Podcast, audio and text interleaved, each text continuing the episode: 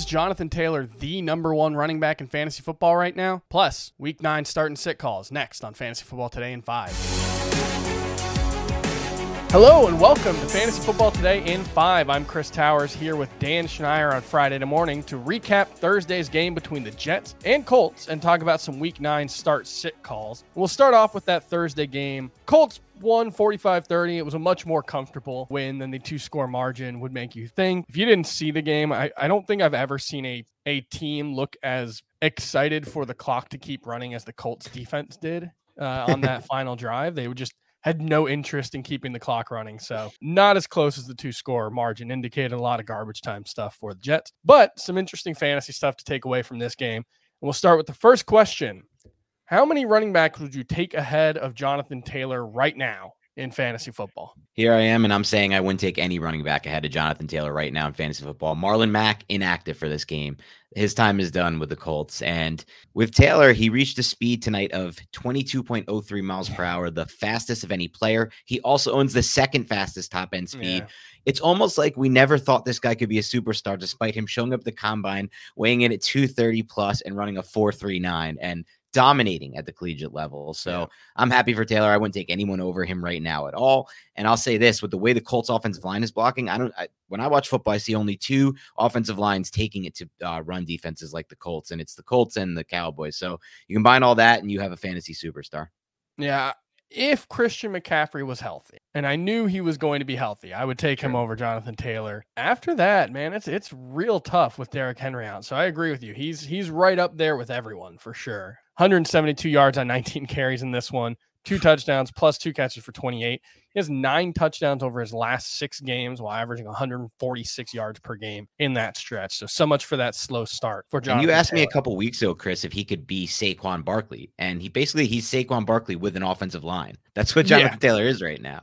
Yeah, no, that's it's that's a good point. Uh, question two: Where does Michael Pittman rank at wide receiver for the rest of the season for you? He had five for sixty-four with one touchdown in this one. He's averaging seventy-three yards per game for the season with five touchdowns in nine games. Yeah, I'm I'm comfortably ranking him inside the top 15 right now at wide receiver.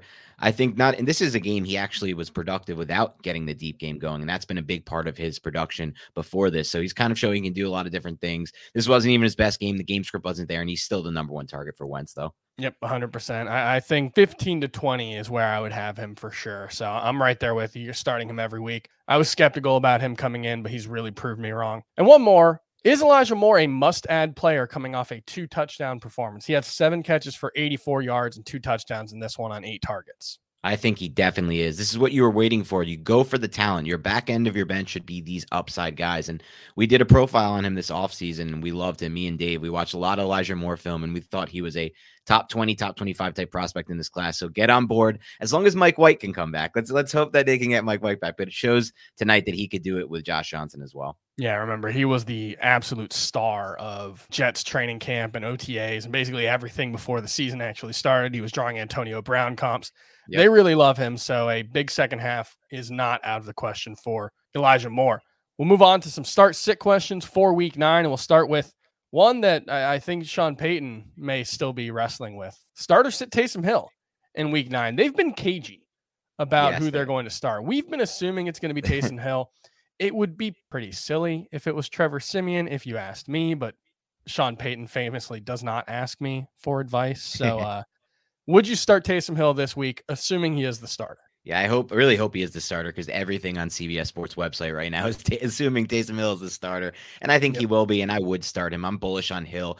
I was one of the people who in my Superflex league used 45% of my budget on Hill this week and actually came up short. Somebody used 50% of their budget. So a little disappointing there. I think he has QB1 upside. It's the Konami code. The rushing upside gives you such a nice floor every week. Yeah, four rushing touchdowns, 50 yards per game in his four starts last season. Move on Oof. to another one that you and I were talking about before the show. We've gotten some questions. Would you sit DJ Moore? He has struggled since Sam Darnold, you know, kind of flopped after his big start. Is DJ Moore someone you're considering sitting? So this is kind of similar to what we were getting at the beginning of the season, which do you sit Allen Robinson, a guy who had proven uh, be a great big volume guy in the past, wasn't this year.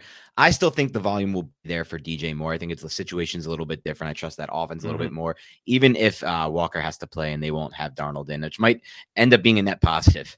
Yeah, it, it's he's still seeing a target rate right around 30%. So that's the big difference between him and Robinson. Tough matchup against the Patriots, but I can't get more outside of my top 15. I, am still starting him mm-hmm. in all formats.